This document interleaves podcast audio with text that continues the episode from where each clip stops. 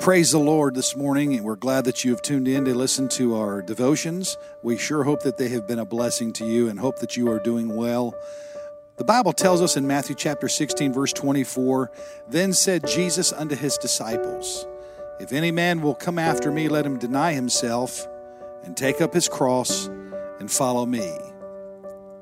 Every year in Alaska, a thousand mile dog sled race for prize money and prestige commemorates an original race run to save lives. It's called the Iditarod. Back in January of 1926, six year old Richard Stanley showed symptoms of diphtheria, signaling the possibility of an outbreak in the small town of Nome.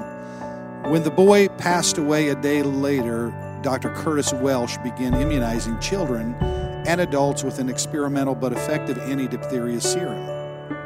But it wasn't long before Dr. Welch's supply ran out, and the nearest serum was in Nenana, Alaska, across a thousand miles of frozen wilderness. Amazingly, a group of trappers and prospectors volunteered uh, to cover the distance with their dog teams, operating in relays from trading post to trapping station and beyond.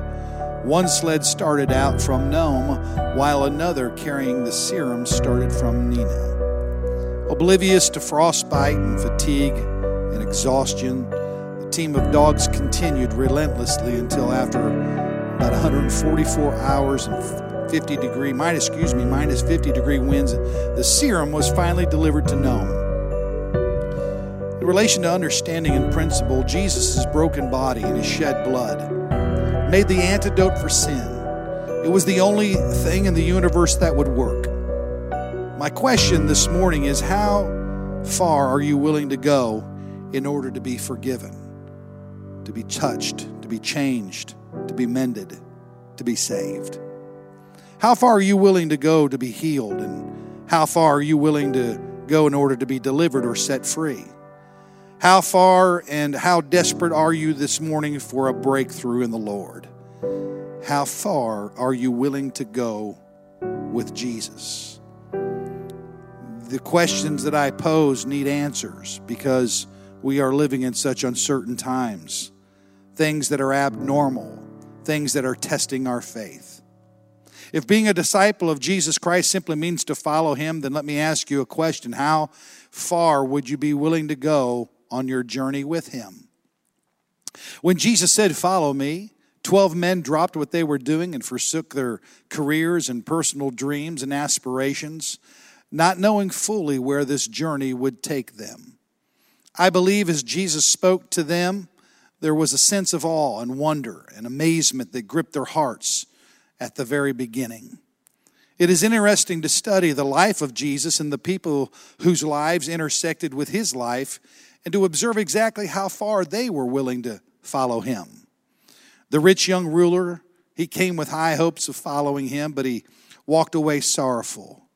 He was unwilling to let go of his earthly riches and comfort zone and have nothing but Jesus Christ.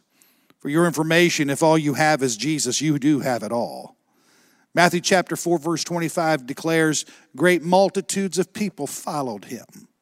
In John chapter 6, the fish and chips Sunday crowd followed him for a short time, but in verse 66 it says, From that time, many of his disciples went back back and walked with him no more.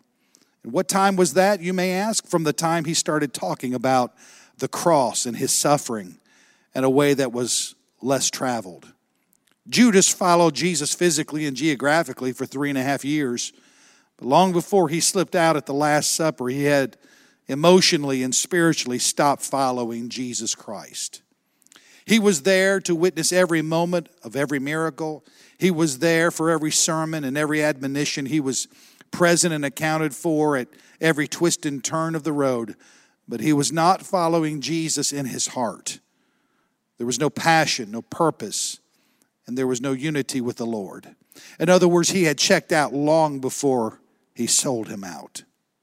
So, where do you fall in your pursuit of Jesus Christ today? Taking an honest inventory and analysis of where you are.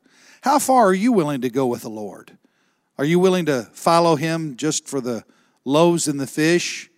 Are you following Him only until He asks you to do something that you're unwilling to do? Will you follow Him as long as He keeps on giving you His goodies and blessings and getting you out of a jam? Or will you serve Him and obey Him until He says no? Will you continue with Jesus as long as nobody offends you? You know, the Lord didn't just say, Follow me, but rather deny yourself and take up your cross and then follow me. Matthew 16 24 declares, Then said Jesus unto his disciples, If any man will come after me, let him deny himself and take up his cross and follow me. Whether you've heard about this or not, there is what is called a modern day Jesus that they are selling out there. Religious circles and mainstream religion. It it is a Jesus that asks for no commitment, no absolutes, no doctrine, no difference, no change, no blood, no cross. It's a modern day Jesus for a modern world of easy believism. The only problem with a modern day Jesus is the modern day Jesus cannot save you, it cannot heal you, has no power to deliver you. It has a form of godliness but denies the power. So, which Christ are you interested in following today?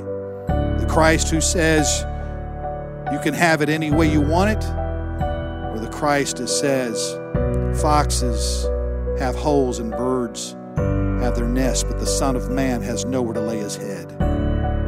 Then said Jesus unto his disciples, If any man will come after me, let him deny himself, take up his cross, and follow me.